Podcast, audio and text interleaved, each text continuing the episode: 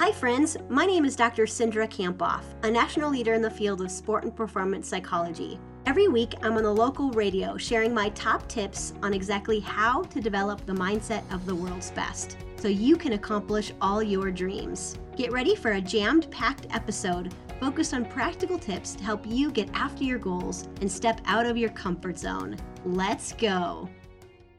Cindra Kamphoff joining us this morning. And Doctor Kamphoff, let's talk about what story are you telling? You usually start with a quote. I love this quote by Tony Schwartz, and he said, "People can generate positive energy by learning to change the stories they tell themselves about the events in their lives." So how do you want to start today? Well, Lisa, I'm noticing that people are feeling um, just a lot of stress and pressure right now, um, which is part of life, right? But I'm also seeing that people are feeling this more with school starting and maybe the COVID cases changing. So it feels to me that people are a little bit more on the edge. And as I was thinking about growing through this, not just getting through this, it's important to consider the stories that we're, we tell ourselves about the events in our life, especially if they're um, things that we can't control. So what do you mean by the story that we create? Well, I mean, that's our lens. Um, the lens is how we describe events in our lives, and our story is really about what we tell ourselves about these events and about ourselves. And it's important to understand how we create these stories eventually creates our reality. So, for example, um, events in our life could be, you know, tough feedback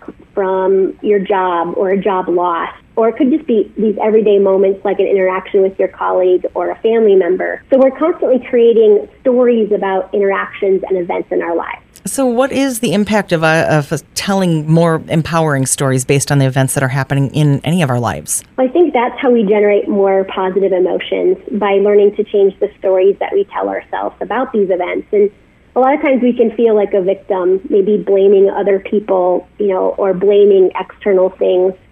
So it's powerful to realize that we have a choice to create any different story um, when we experience an event, and to recognize like how powerful that can be to influence our emotions and how we feel when we change how we see a story. So will you give us some examples of maybe seeing something from a different lens? I was reading this really powerful article in the Harvard Business Review, and they shared three different lenses that we can see, we can apply to different events in our life. So one that they could describe was the reverse lens, and we think to ourselves, like, what would the other person in this situation or this conflict say? Um, you know, so seeing it from a different person's lens. Um, the long lens they described is that we might think about, you know, how might I view this situation in six months or a year? And then they described a wide lens where we can, you know, ask ourselves, how can we grow and learn from this?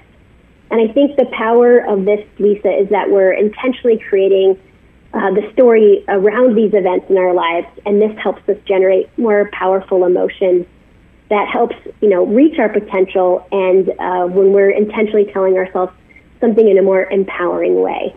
So how do you summarize today for us?